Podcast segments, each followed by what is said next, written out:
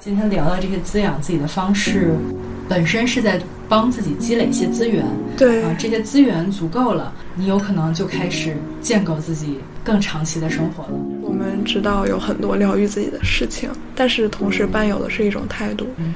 我不怎么怎么样也可以，嗯然后允许以自己舒服的状态来。 ，OK，欢迎来到长途巴士啊，这是我们节目的第三期，我是慕田。我是梓潼，嗯，这一期我们准备来聊一聊一些滋养自己的方式。嗯，在开始之前，还是想先回顾一下，从上一次录制结束到这一次录制开始之前，嗯的一些感受。对，啊、你你可以先来讲。 OK，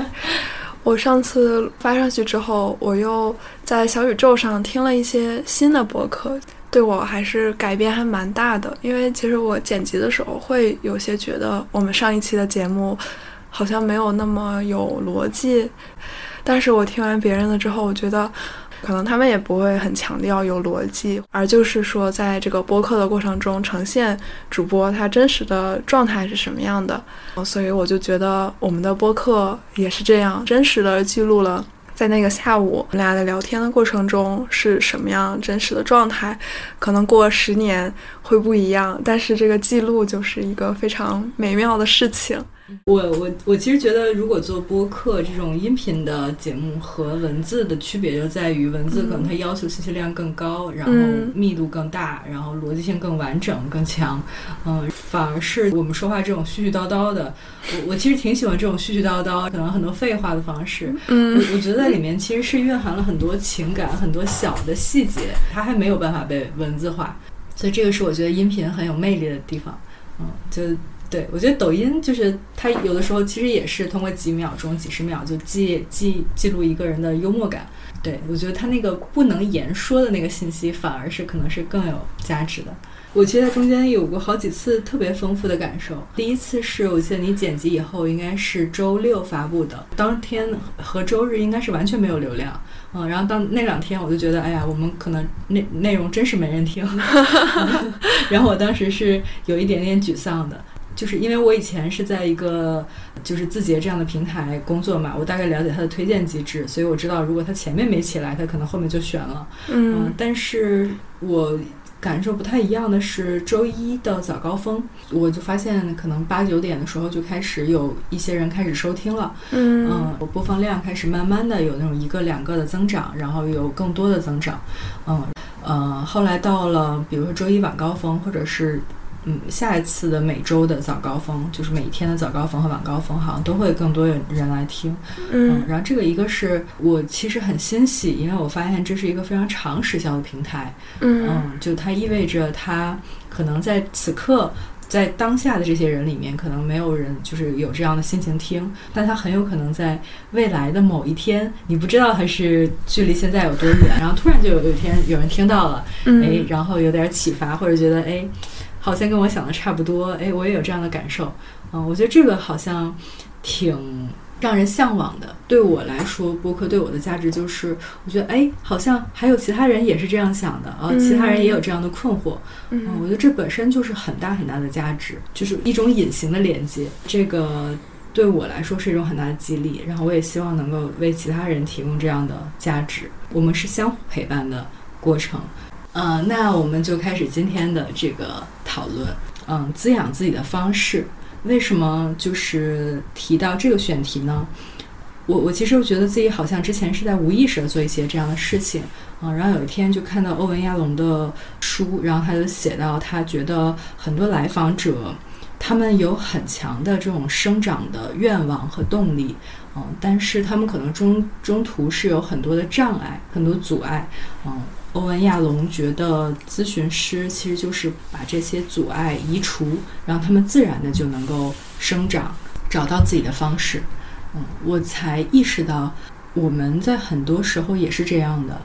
嗯，我们有的时候被阻碍住了，被禁锢住了，嗯，或者被过度的消耗了。以至于其实真的非常希望能够有更好的生活方式，但是就是被卡住了。所以我在想，也许我们今天可以以一种脑爆一样的方式，嗯，呃聊一聊自己碰巧可能找到的一些滋养的方式啊、我们可以把它抽象出来，发看一看它有哪些维度，看一看它有哪些具体的方法。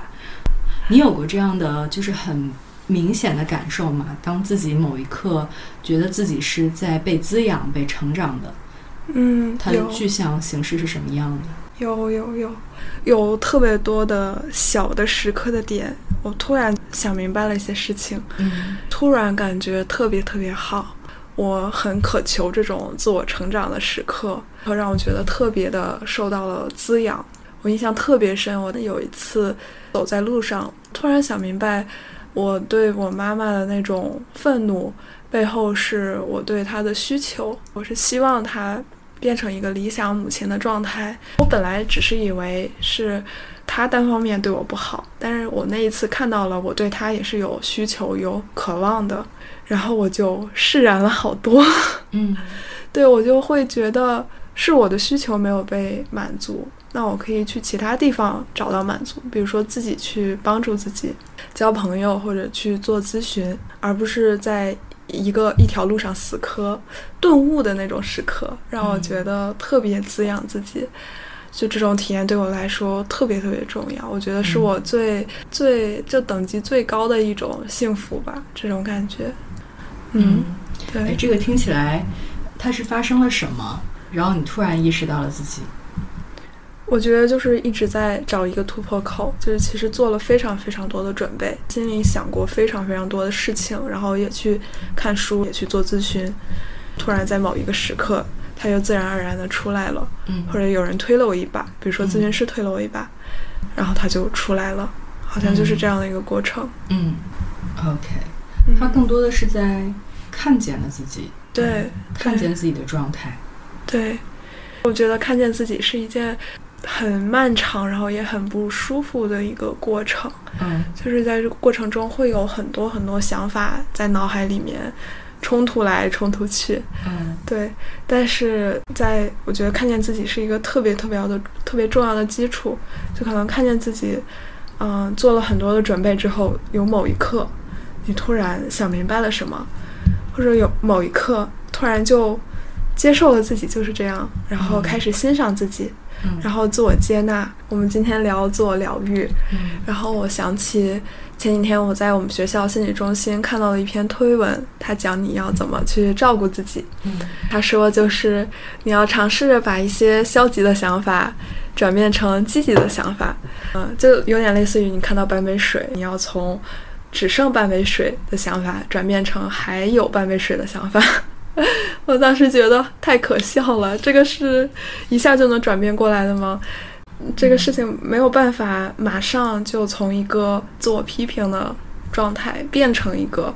自我疗愈、嗯接纳自己的状态。嗯，它中间缺的那一步就是看见自己现在真实的样子是什么。我现在手里就是这些牌，我有了这些牌，我怎么打好，嗯，然后才能从埋怨自己的牌不好变成好好打哦现在的牌。所以其实自己可以不好，可以难过。可以不够积极，可以表情不够优雅，是第一步。对嗯对，接纳自己是这样的，接纳自己不够好，然后才有可能好起来。对对，感觉我们那些呃自己经常批评自己的部分，觉得自己不好的那些部分，其实是非常需要被看见的。嗯有的时候做咨询就是一个被他人看见的空间，有一个很好的朋友，也是让朋友去看见，还有自己去看见自己。所以我觉得被看见是，就像你那些不好的硬邦邦的石头落到了一个柔软的垫子上一样，它落下的那些冲击力，它狠狠砸向地面的那些力量就被这个柔软的垫子给分散掉了。嗯嗯，你本来那一块很沉重的东西就变得，嗯，和你融为一体了。嗯对，它就没有在，就像那个脚底的沙子一样在硌着你。嗯对，然后在这种情况下，你能更清楚的明白我是什么样的人，嗯我以后会做什么，我想要获得什么，是这样的过程。我觉得嗯，需要一个看见的空间，就一个柔软的垫子去分散本来那些很强大的张力，嗯然后在这个基础上。嗯会有很多成长的力量。嗯，对对， ，OK。我觉得最滋养我的方式，就是我觉得最开始最初的那个方式，就是我有一间房子，嗯，嗯，是的，我咨询师就问说你，他他觉得我跳出了一些状态啊，然后他他他问我怎么做到的，然后我想到了，如果梳理我人生中所有的成就，我甚至想把我有一间小的屋子这件事情放在最开始，呃嗯这间屋子是我租的，嗯，它并不完全属于我，嗯但是我可以让它变成我想要的样子，这件事情让我非常有成就感。嗯我觉得我的一切自我生长都是从我先有了一间屋子，我在里面是完全安全的，我可以在里面自由生长。嗯这件事情让我觉得非常的安心。嗯，包括比如我跟人吵架了，我有时候回到自己的屋子休养生息，我觉得我就回到了一个特别安全的领域。嗯，包括我可以在里面非常好的休息，包括我特别喜欢引领好多朋友来我家。给他们看我的屋子，我我特别骄傲，我觉得他们完全生长成了我的外化，让它的每一个地方都非常的适宜，非常舒适。我还种了很多的植物，这些植物它们会生长成很惊喜的样子，不是我想象得到的，让我觉得在里面非常治愈。我觉得它是个是的起点，有一个自己的屋子。对对对，在这个之前说的是心理的空间，屋子它好像是一个具象的外部的空间，但是我觉得嗯它也是一个心理的空间。嗯就待在这里面，就会有很多情绪被抚慰，会有很多很舒适的情绪产生。嗯，我也是，我特别沉迷这个事情，我我会、我会看很多很多室内设计相关的视频啊，或者就是各种推文之类的。但是我每一次来慕田家，我都发现它有些地方就是装饰的特别好， 就每次来都会要很多链接回去。上次上次是乳胶床垫，还有乳胶枕头的链接，还有椰子水啊、然后还有这个灯，这个灯是那个可以调调亮度的，呃调暖， 嗯啊，就好棒！就是我觉得这真的是一个非常疗愈的空间。嗯，我我甚至觉得它就是，我觉得改变这个房子里面的结构布局，改变里面非常小的这些什么灯光啊，什么小的器件儿，这些本身嗯、就是一种练习。对，嗯，就是我以前在家和父母住的，一个是我觉得我没有一个完整封闭的自己的空间，嗯，就我的空间是随时可能会被推门而入的，嗯大家可以互相知道对方在做什么的。嗯嗯，然后一个是我没办法按照自己的心意，随时的去改变它。嗯那个房子评论并不属于我，到时候可能我妈会做什么样的评论，她会觉得，或者是这个这个洞的大件儿可能太大了，然后震动可能要搬上楼，然后可能要惊动好多人。嗯嗯，但是在我自己的房子里面，我就可以肆意妄为，慢慢的这个房子就外化成了我理想的状态。嗯，这件事情就是想到去做，想到去做，这个循环让我在里面觉得特别的滋养。我觉得这也是自我生长的开始。嗯嗯是的，嗯我从有自己的房子想起了整理这件事情，因为嗯好多人会说去整理他们的屋子、整理宿舍是特别放松、特别缓解压力的事情。嗯，就是整理干净、整理整洁自己的空间，嗯是件特别能获得掌控感和愉悦感的事情。嗯。对，我有个朋友，就是他之前跟我说，他说每次他觉得生活很糟糕的时候，他就会熨衣服，就是自己的人生也舒展开了。是的，嗯，我也很喜欢整理，虽然我有时候觉得 过度的整理有有时候也会引引引起一种焦虑。啊，嗯我其实也不会整理的特别过，但是嗯我就是很喜欢拿着吸尘器吸地的那个过程。哦，我就是特别把一喜切都欢变干 净了。对，就把灰尘收集起来，然后咵的嗯一下能把灰尘全倒掉。哦，呃，这个具象的过程好有趣。我觉得这算是一种礼物吧，其实是很小的事情，就是收活收拾自己的生活空间，但是没想到能带给我这么大的愉悦感。嗯。嗯我还想到一个事情是，我是去年开始 Gap 的嘛，嗯，然后我在 Gap 前后有一段时间，我非常迷恋骑行，嗯嗯，就是我当时在北京的四环里面，大概骑了五百公里，就每天出去大概漫无目的的骑，然后可能嗯骑个十公里或者骑个七八公里。我在那段时间就对北京产生了新的认识。嗯我觉得我在北京活了三十年，我都没有对它很了解。嗯嗯，但是在骑行的这段过程中，我又觉得自己对它产生了非常具象的认识。啊我以前对北京的印象就是。就就是打开那个打车软件，然后输入起点，输入终点，然后开始打车，车到了就钻进车里面，一会儿车停下就出来。对它印象是非常抽象的。嗯嗯但是在骑行之后，我觉得我真正的对这个城市有了非常立体、非常具象的认识。嗯我感受到了不同的街道它的氛围，然后不同街区都是有自己的个性的。嗯比如说东城区，我觉得它是很传统、很复古的，然后有一些文化，有一些。我甚至觉得在里面住的居民都是有一种自豪感的，嗯然后朝阳区的话更生活化，嗯，感觉到里面的人是更闲适，就是好像是更偏向于生活的。海淀的话就是更严谨的，嗯楼都是方方正正的， 就是每一个城市、每一个街区有很大的区别。嗯嗯，我还知道了好多行道树的名字，嗯知道了哪条小路它的林荫道比较适合骑行，然后哪一条线路是很舒适的，可以骑行到哪里。嗯我我自己私下攒了很多这样的路线。啊这件事情对我来说就很疗愈，嗯哦而且我觉得还有一个非常关键的事儿，是我找到了自己的速度，就是我好像找到了有一种速度，我一旦骑开始骑，我就觉得脑子吱的一下就跟上上天连接上了，嗯然后就是可以永远的这样骑下去，然后这样，然后你可以不停的看两边的风景向后向后延过去，这种感觉好像对我来说是特别治愈的。啊，我很懂，我很懂， 我也是。对骑行这个事情，我真的太懂了。 我去年夏天买了一个公路车，然后后面就一直在找机会骑车。嗯我觉得骑行，我这么多年唯一一个我觉得很适合我的运动，就是我觉得它和我本来做事的方式特别的符合。想骑的时候就会骑，嗯骑好几天，然后不想骑的时候就可能歇一周、歇两周嗯这样的。我就觉得这件事情和我无痛的融合在了一起，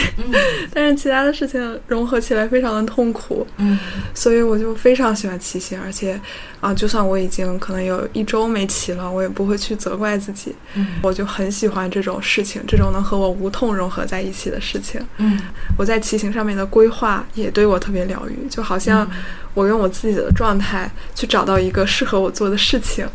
然后这适合我做的事情又反过来印证了我这种状态是可以继续下去的，嗯，我是可以在以这种状态去享受一些事情的。这里我觉得还有个关键点就是你允许自己，你没说哎，这礼拜我得骑，下礼拜我还得骑，然后下礼拜我还得骑，就你是允许自己停下来的，对允许自己可可以骑，也允许自己不骑。对，嗯在这种情况下，你就是在里面就能获得很好的愉悦的体验感。嗯、如果你把它变成一个非常 regular 的运动，然后并嗯且把它换算成 对你卡路里的消耗，或嗯者对于你身体的帮助，我觉得它可能这个愉快感就会降低很多。是的，是的，嗯所以我特别喜欢这种无痛和我融合在一起的过程。嗯，啊，真哎的好，棒！那咱们就聊一聊运动吧，就可以是找到这种适合的运动。嗯嗯，对我来说，我我觉得找到自己适合的运动是骑行、嗯慢跑，还有游泳，嗯嗯，然后还有攀岩。嗯嗯，我想聊一聊慢跑。就是我其实从小到大都是一个被跑步这件事儿有恐惧驱动的人。哦嗯我小时候初三，然后跑八百，差人家一大截儿，就是永远都不在一个阵营，然后甚至可以被前面第一名套一圈儿的那种感觉。嗯，就那个感觉特别无助、无望，你就永远都跑不到尽头，而且迈不开腿，然后身体上觉得马上就要崩溃了那种感觉。嗯，嗯，所以我对跑步一直是那样的印象。嗯然后我在 Gap 的时候，我有一次开始尝试着去跑步。嗯我之前就是跑了很多次都失败了，就可能没跑几步就停下来了。原因是我每次在跑之前都给自己设个 OKR，我说这次一定得跑一个八百米啊，这次一定得跑一个二十分钟哈、跑一个四十分钟，然后这种基本上就是没跑几步，然后身体就崩溃就停下来了。嗯嗯，但后来有一次我忽然就找到了一种方式，嗯，就是我在跑步之前，我就告诉自己说哎慢点儿跑。然后我就说，如果你要是累了的话，你随时可以停下来。嗯但是如果你觉得还可以的话，你就可以慢慢跑，嗯也不着急。我们也没有要去的地方。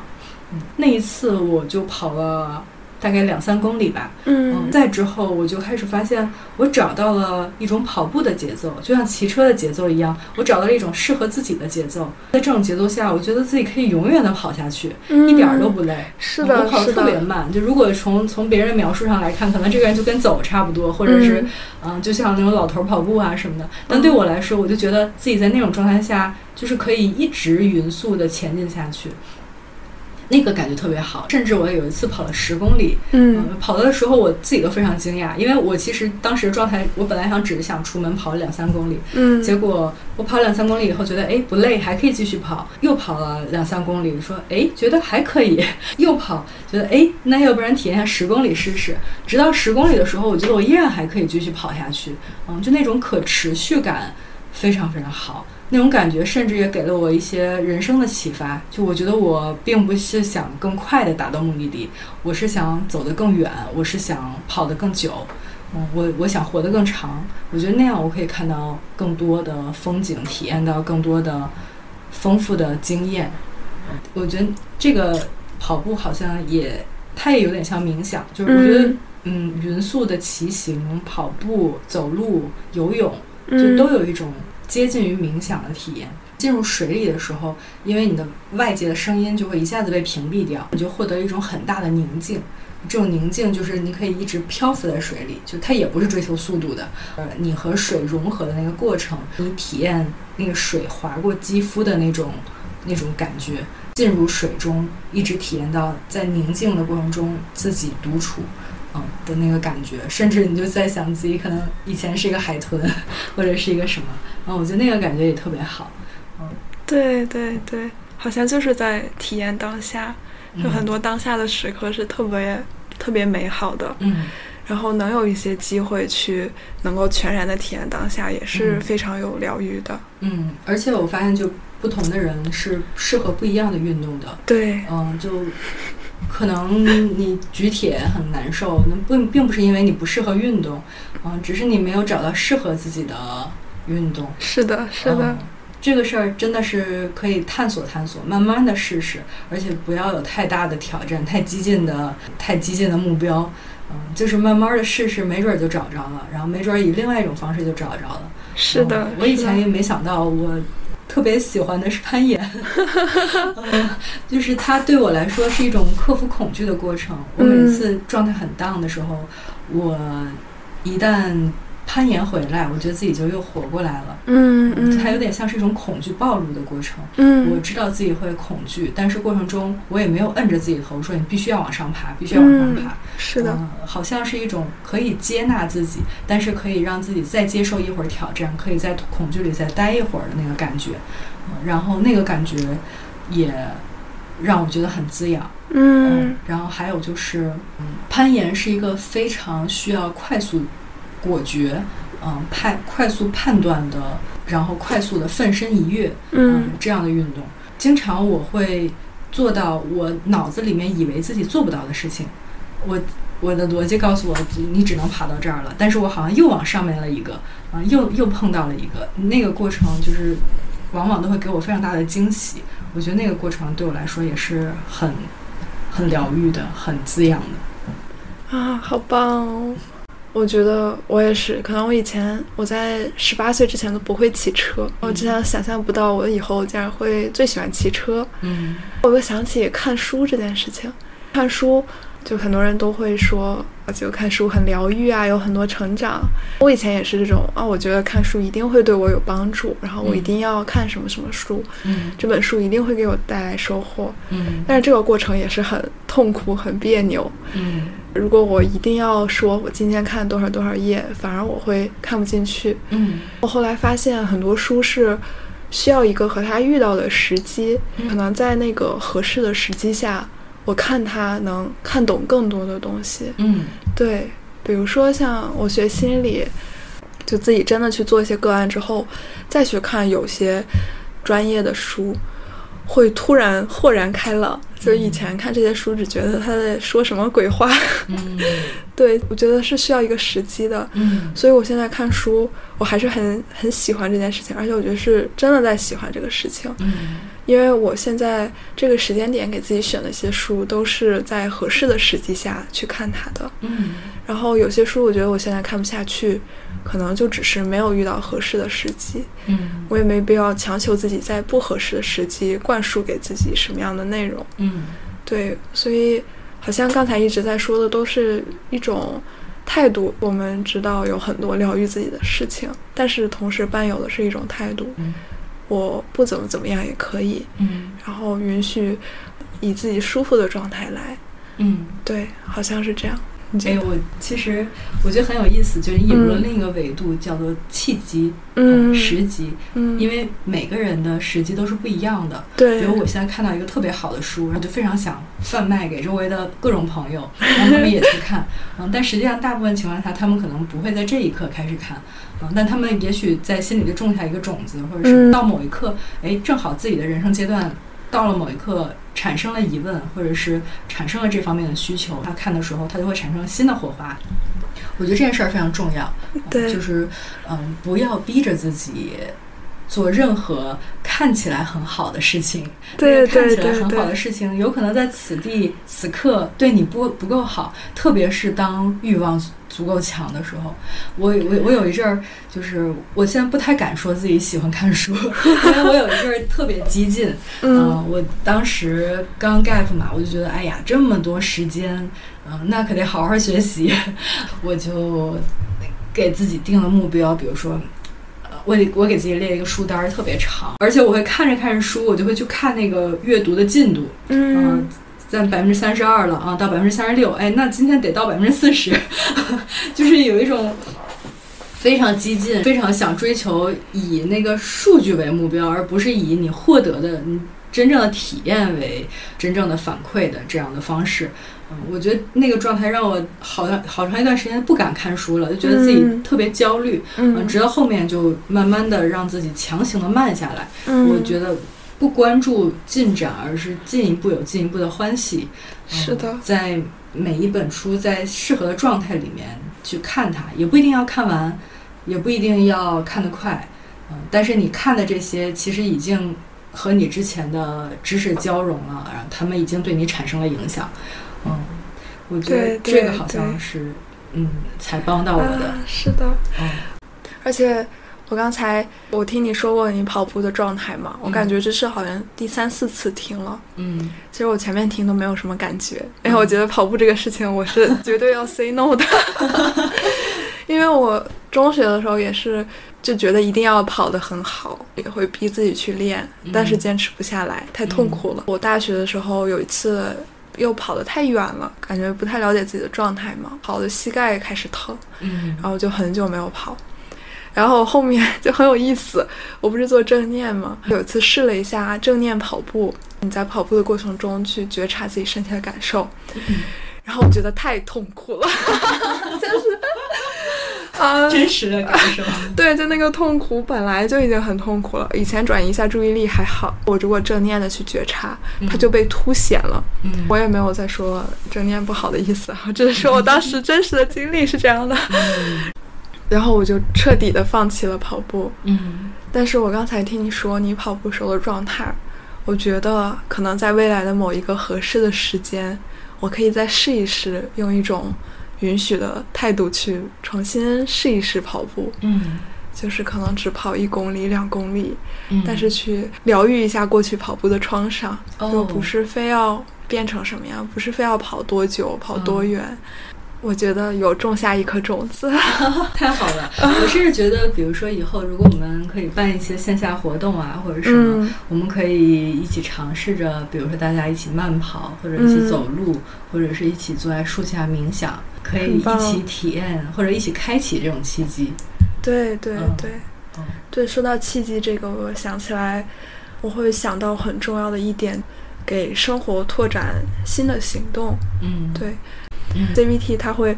特别特别强调行为这件事情，嗯就是它会说你产生一个新的行为，会带给你带给你新的体验，嗯新的体验会去更新你的认知和嗯情绪，嗯就会给你的整个系统注入新的血液，注入新的可能性。嗯，我最近也在实践这一点，我觉得非常有帮助。可能它比较直接的一种方式，你如果是很焦虑或者抑郁的人，CBT 就会让你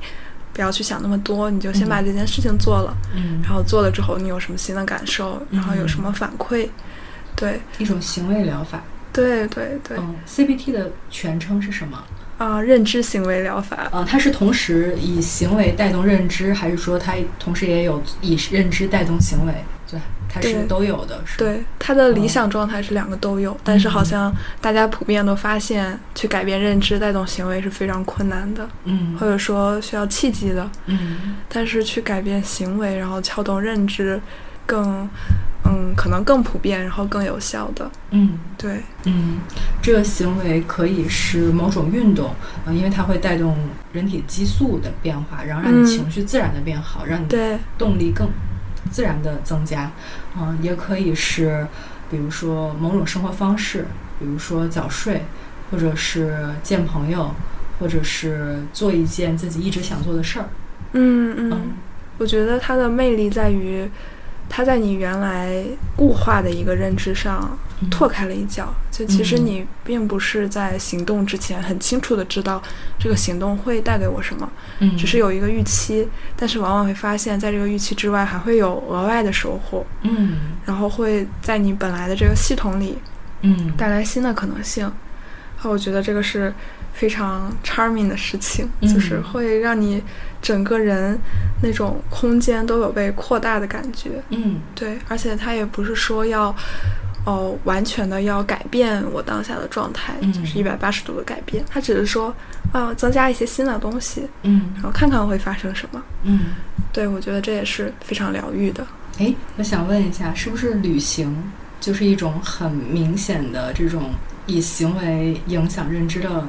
方法？呃因为嗯很多人就是每一次旅行中都会感觉自己大不一样，或者是感嗯觉自己开拓了非常广的认知。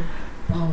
对，我觉得我是很赞成这一点的。我嗯觉得去旅行就是去，嗯、尝试给自己增加很多未知的新的，而且大概率是非常好的体验和感受的。嗯，对，我有一阵儿旅行之前，我老是会问自己，说我为什么要去、啊？ 就是我完全想不到这件事情会有多有意思。我觉得这不是看看山、看看水或者干嘛。但每一次旅行回来，我都觉得自己有有非常大的惊喜，有嗯非常大想象不到的。还有什么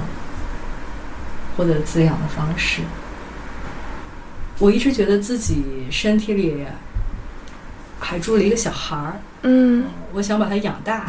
嗯嗯，我小时候，比如说我想剪个头发，剪个新发型，或者我想买一个什么，吃一个什么，我其实会做非常长时间的心理建设，再去跟父母申请。啊可能有一半儿以上的概率是被否定的，从某种程度上是被压抑了很多需求的。嗯嗯，这些需求很小，但是他们被压抑住了，以至于有的时候，嗯，比如说我走在路上很渴，这个时候我知道可能回家也用不了几分钟，嗯，但我在路上就会给自己买先买一瓶水，让自嗯己先缓解一下，而且我可能想买的是那个自己想喝的那个口味儿，而不是那个最便宜的那个那个水。嗯嗯，然后很多很多类似于这样的很小的事情，就是有会经常会给自己买一些很小的玩意儿，然后哄自己玩儿。 我觉得我好像身体里是有一个有一个成熟的自己在养育一个很小的自己，不觉得受到委屈。对我之前嗯看过一些关于教育的书，嗯嗯，然后嗯，他在讲说，人们在成为好的父母之前，嗯，其实是有一个前置的条件，就是你先成为自己的好的父母，嗯你先更好的养育自己，让自己的各个各个层面的自己都成长起来、成熟起来啊，他们不再是一个小孩子，不再是一个嗯、哭泣的、恐惧的、卑微的状态啊，从那个里面长出来，嗯，然后你你有可能能够更好的对待别人，嗯，更宽容的对待自己的孩子。还有一个我想到的是，嗯，好的睡眠，嗯嗯，好的饮食，嗯，我觉得这个其实是挺基础的，对，对。但是我我其实属于睡眠特别好的人，嗯就我我的睡眠可能是我抵挡外界的最强大的一道防线。嗯，我经常一觉醒来，发现自己深睡眠有三四个小时，甚至五个小时，嗯，就是进入一种非常非常沉沉的状态，而且我不太做梦，嗯，所以你就感觉第一第二天起来的时候，自己是完全被唤醒了。嗯，好羡慕呀！因为我就睡眠平常比较好，所以我没有怎么研究过怎么提升睡眠质量这个事情。嗯、我我我自己的方式就是有一个好的床垫儿，有一个安静的环境。啊、在睡前可能一两个小时不要接触太多信息，因为他们可能会在你大脑来回冲撞。啊比较好的枕头，我真的觉得我换了 那个泰国乳胶枕以后，还是 好了很多的。这个特别像广告，嗯，但是我自己其实是觉得这件事儿帮了我很多。嗯，好的床、好的枕头、舒适的环境，这些都挺值得投资的。嗯，冥想是不是也其实能帮助到睡眠？ 有的时候就是冥想，比如说像我们做正念，不会特别强调你一定要变成一个平静的状态，但是你按照指导语去做，就会自然的进入到一个平静的状态。嗯我觉得这对于嗯很多人来说都是很难得的，因为睡眠其实就是从一个动的状态变成一个静的状态，嗯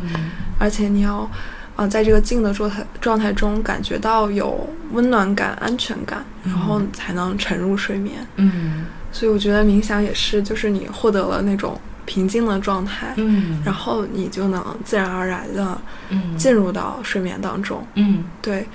嗯、然后、哦，我有我对这种嗯平静的状态特别有感受。嗯嗯，就我我经常，比如说我晚上可能睡个八九个小时，然后中午再睡一个午觉，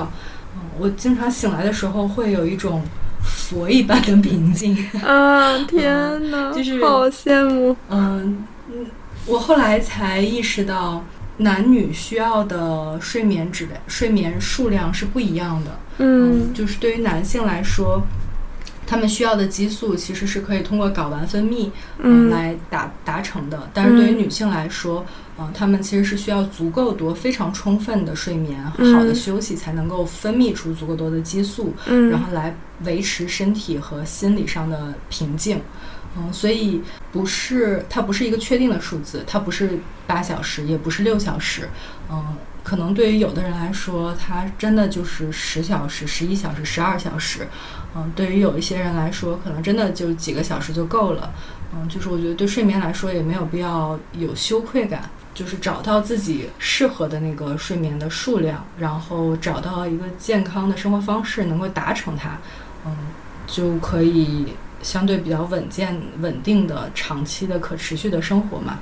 嗯，我以前会，我我甚至会觉得我对睡眠是有一点羞愧感的，就是觉得其他人为什么只睡几个小时，我嗯每天为什么得睡个十个小时？而且会被理解成懒惰嘛，或者会被理解成身体不好啊、睡不嗯醒。但是我后来发现，我找到自己合适的睡眠，每天自然醒的时候，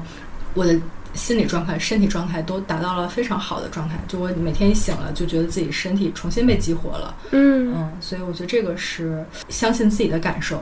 找到那个适合自己的时间，睡眠时间。嗯，我真的好羡慕。 我以前也是一个睡眠特别特别好的人，但是我经历了集体宿舍，嗯我的室友又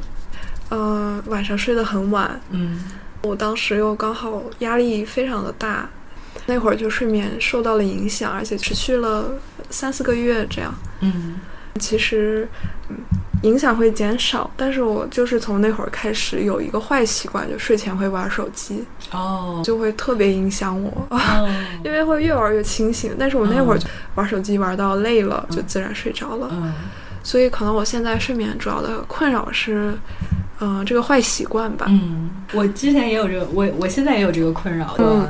自己一个人待着的时候，我有时候会不想不想上床睡觉，然后就会一直刷手机。嗯我后来想了一下，为什么？我觉得我最不想要经历的那个阶段，就是关上灯，躺在床上还没有睡着，嗯，但是脑子里已经开始有无数个信息在冲撞、在打架，然后开始有不停的信息来来回来去想了。嗯，当我刷短视频的时候，那个我就消失了，我就沉浸在、沉迷在视频里了。嗯，但是一旦外界的信息没有了，我就立刻脑子就开始自己的冲撞。嗯嗯，所以我觉得这个事儿也是需要类似于像冥想的练习，嗯，慢慢调节的。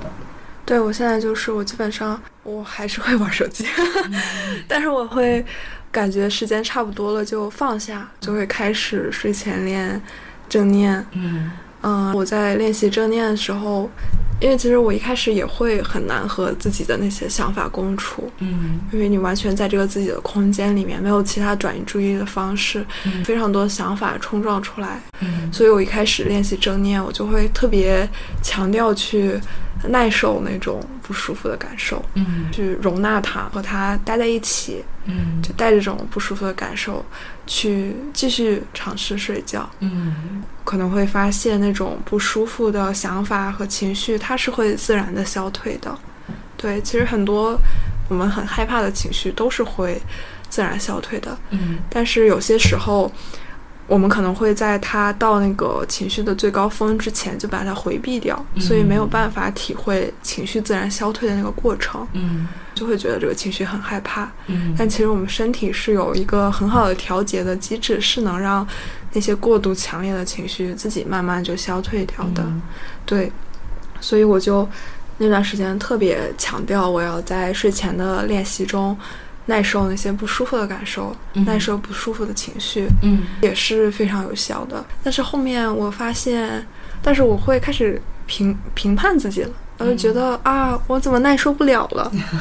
然后我就现在开始做一些调整，我就去从尝试耐受痛苦，变成了更纯粹的，就停留在当下。就是像正念里面，它有一个比喻，你坐在台下，然后你的想法是在台上，嗯他们一幕一幕的过去，然后你就在台下看着他们一幕一幕过去，就这样停留在当下，看当下自己的脑海中发生了什么，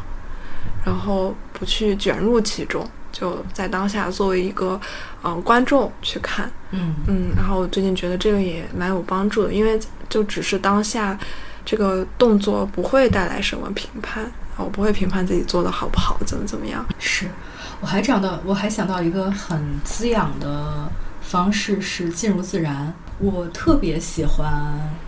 进到自然环境里，我不知道为什么，我先开始不知道为什么，我每次进去都觉得获得了极大的平静。一个是那种遮天蔽日的环境，然后一个是我很喜欢自然里面的气息，呃嗯尤其是夏日，嗯、或者是秋天，嗯它那个味道会特别浓，也不是那种就是强非常强烈的浓郁，是你若有若无的能够闻到一阵一阵的气味。啊、有一些是花香，有一些是树叶散发出来的，但是都都能让你感受到很放松、很疗愈的那个那个状态。我觉得它有点像一个场，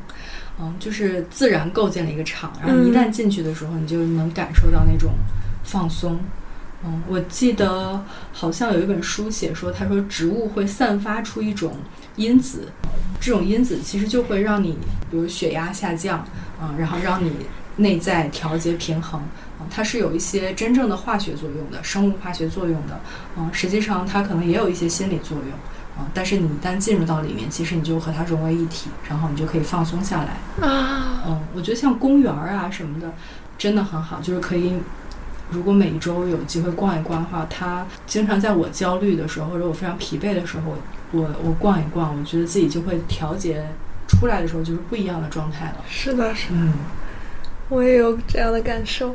就我们学校南门那块儿有一条单行道，就两边都是很大的梧桐树，嗯就尤其到夏天的时候，那条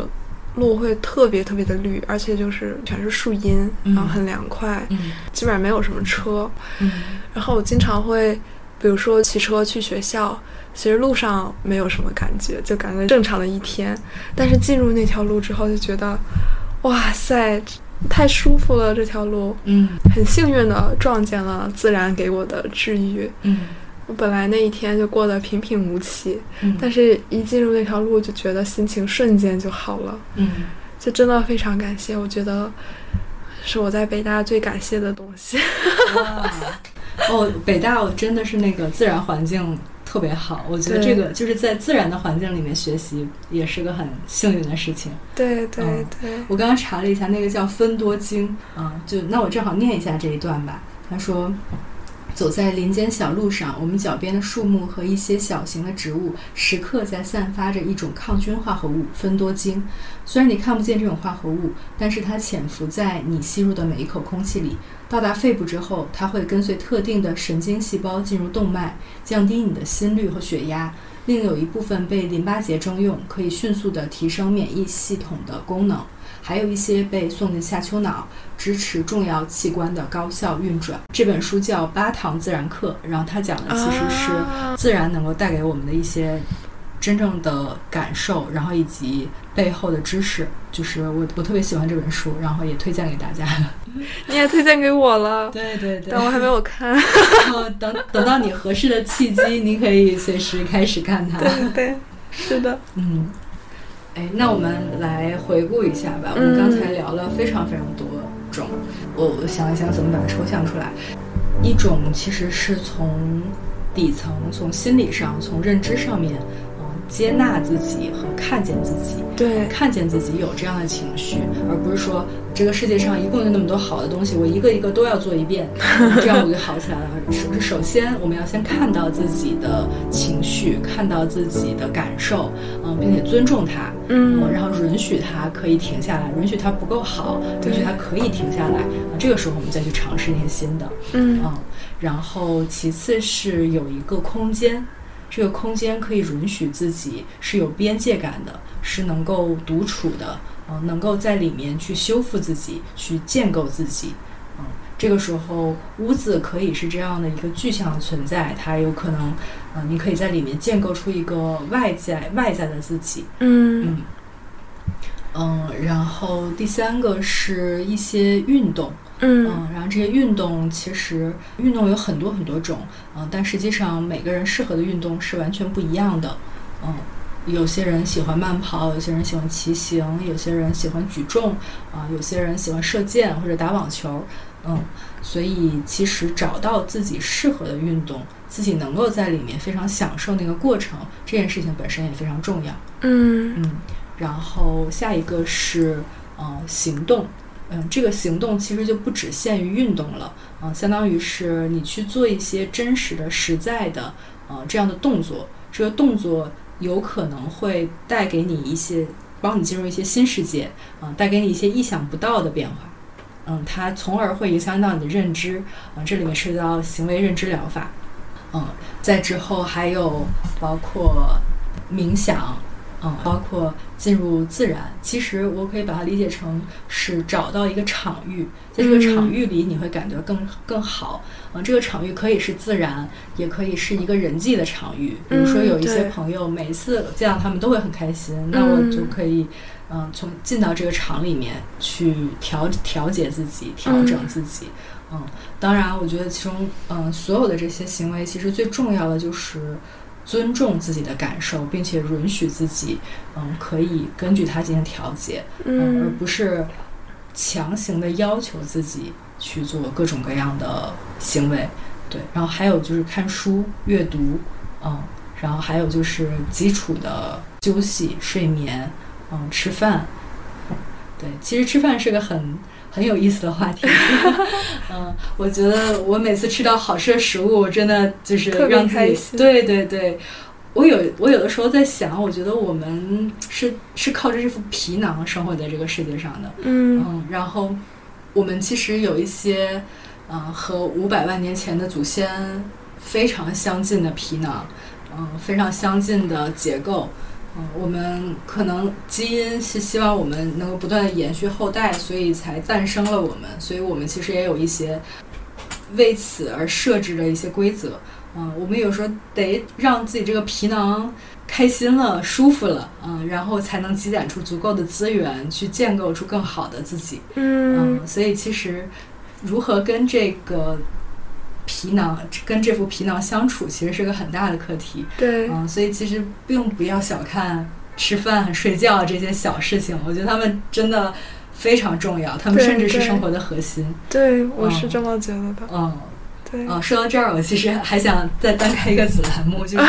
讲一讲是那种，比如说每个时节节气到了，然后可以吃什么样的水果，吃什么样的蔬菜、啊。然后因为我每次逛菜市场都很开心，啊，到时候可以试一试。可以，可以。嗯，好，对你说到这个，我想起